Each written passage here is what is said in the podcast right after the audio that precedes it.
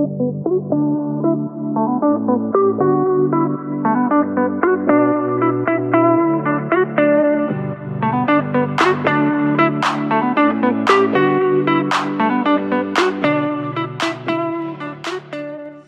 tout le monde, mon nom est Geneviève Drolette.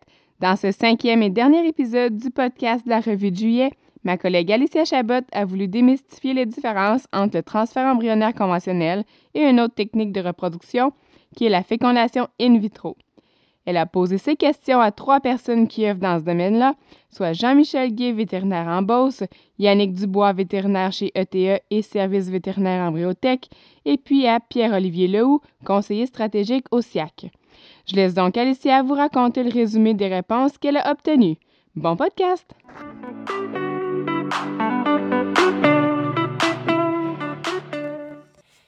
Est-ce qui ne souhaite pas bénéficier de techniques visant à améliorer les performances, l'efficacité ainsi que le gain génétique de son troupeau? Une des méthodes pour le faire est de maximiser le nombre de descendants supérieurs via la production d'embryons. Encore là, comme dans toute chose, il faut savoir à quoi s'attendre lorsqu'on expérimente une nouvelle technique. Avant de rentrer dans le vif du sujet, j'aimerais vous faire part d'une définition importante qui va vous aider dans la compréhension du podcast. J'aimerais vous expliquer en quoi consiste une vague folliculaire. Alors, dans la vache, à tous les 7 à 10 jours, il y a un bassin de follicules qui va se libérer et commencer à se développer. 3 à 4 jours après le début de cette vague, il va y avoir un follicule qui va commencer à prendre dominance sur les autres et s'en aller vers sa maturation. On va enlever ce follicule avant qu'il soit à maturation complète. Cette manipulation-là va permettre de recommencer une nouvelle vague folliculaire dans les 36 à 48 heures suivantes. Puis, c'est là que l'utilisation des hormones est de mise afin de pouvoir utiliser l'ensemble des follicules qui composent la nouvelle vague folliculaire. Avant de choisir le procédé qui vous convient le mieux, il est primordial de connaître les principes derrière les deux techniques qui s'offrent à vous. En fécondation in vivo, on demande à la vache de produire des ovules au moment choisi grâce à la synchronisation hormonale. On utilise principalement cette méthode pour avoir plusieurs descendantes d'une vache en peu de temps. La fécondation in vitro, quant à elle, permet également d'obtenir de multiples génisses ou mâles d'une donneuse, mais avec l'avantage de pouvoir la récolter gestante. La FIV permet également d'obtenir des embryons sur des animaux plus jeunes. L'avancement génétique est donc plus rapide. Commençons avec la fécondation in vivo, qu'on appelle aussi la méthode conventionnelle. Dans ce cas-ci, les donneuses vont recevoir un protocole de surovulation avec entre autres de l'hormone folliculostimulante FSH, mieux connue sous le nom de foltropin. Au moment de l'ovulation, les spermatozoïdes vont disposer d'une période de 24 heures avant que la capsule de l'ovule se referme. La fécondation va se dérouler à l'intérieur de l'animal et les embryons sont ensuite récoltés 7 jours plus tard. Poursuivons maintenant avec la fécondation in vitro, aussi appelée FIV. Les premières étapes sont exactement les mêmes qu'en in vivo. Ensuite, les follicules sur les ovaires vont être stimulés et c'est tout juste avant d'atteindre leur maturité que les ovules sont récoltés et amenés à maturité dans un milieu de culture, se rapprochant le plus possible des conditions normales de l'utérus. Dans ce cas-ci, la fécondation se fait suite à la récolte des ovules et se déroule en laboratoire. Voici quelques exemples des tendances qui ont été observées en fécondation in vitro. 1. Le nombre de mortalité embryonnaire et d'avortement est légèrement plus élevé qu'en fécondation in vivo. 2. La période critique pour les gestations FIV est de 0 à 60 jours. C'est dans cette période-là que les chances sont plus élevées d'avoir une mortalité embryonnaire ou encore un avortement. Du côté américain, aucune statistique concernant le taux de gestation n'est donnée sous les 60 jours. 3. Le pourcentage de gros veaux et fragiles au vélage est plus élevé. Ces veaux ne doivent pas subir trop de manipulation. En travaillant sur les milieux de culture in vitro, cette statistique s'est améliorée. 4. Dans le cas des donneuses non gestantes, l'utilisation des implants de progestérone, CIDR, cause des vaginites dans la majorité des cas. Au moment d'aller ponctionner les follicules sur les ovaires, il faut donc faire des lavages vaginaux pour diminuer les risques de transporter ces infections jusqu'aux ovaires. Avec les bonnes méthodes, on parle d'un risque d'infection sous les 2% Il y a aussi des tendances qui ont été observées en fécondation in vivo. Les voici. 1. La période critique se situe entre 0 et 60 jours de gestation également. 2. Si la vache commence sa chaleur plus tard que prévu, elle ne se soumet pas correctement à la synchronisation hormonale.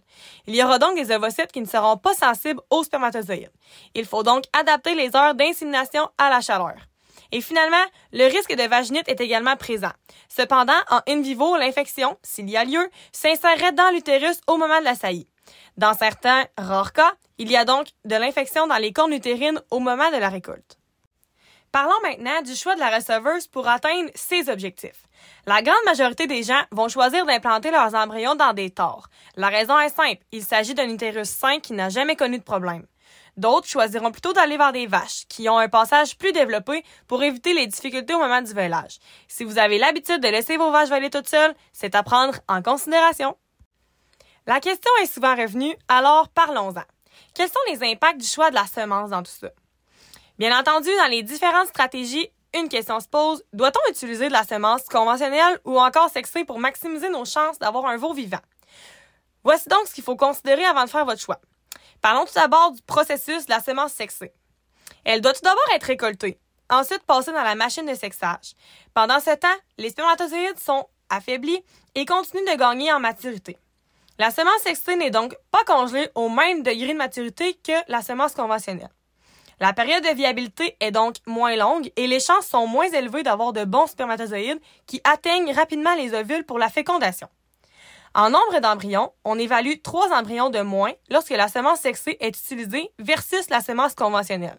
Il est également plus facile pour certains taureaux de donner de bons résultats en stratégie de transfert embryonnaire, alors informez-vous avant de faire votre choix.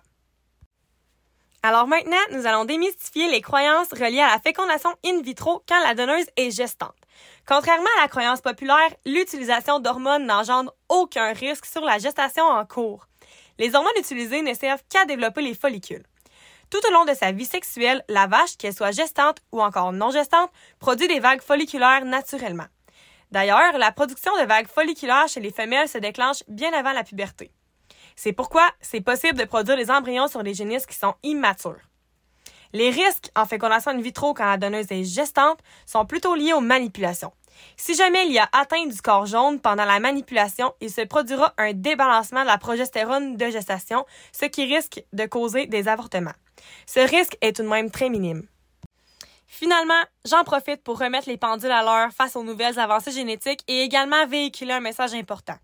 C'est en parlant avec M. Yannick Dubois, vétérinaire chez ETE et également au service vétérinaire Briotech, qu'il m'expliquait que ce n'est pas parce que la fécondation in vitro est une toute nouvelle procédure qu'elle fait des miracles. Il faut simplement remettre les attentes aux bonnes places. C'est un outil pour compléter une stratégie génétique. Il faut savoir gérer plusieurs facteurs de risque. La FIV apporte de nouvelles alternatives, permet de travailler de façon différente avec les animaux, mais la production d'embryons est souvent moindre qu'un transfert embryonnaire conventionnel. Il y a énormément de critères de variabilité lorsqu'on adopte ces techniques. L'alimentation, la cédule hormonale, la technique de récolte, le taureau utilisé, les variations de température et tous les types de stress. Plus ces critères seront contrôlés, meilleures seront vos chances de réussite. C'est donc important de bien se renseigner avant de se lancer dans une stratégie comme celle-ci.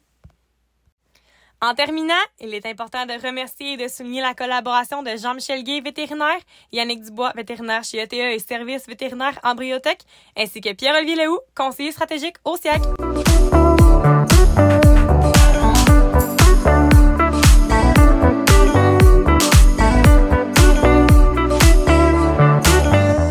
Merci Alicia, c'était très intéressant.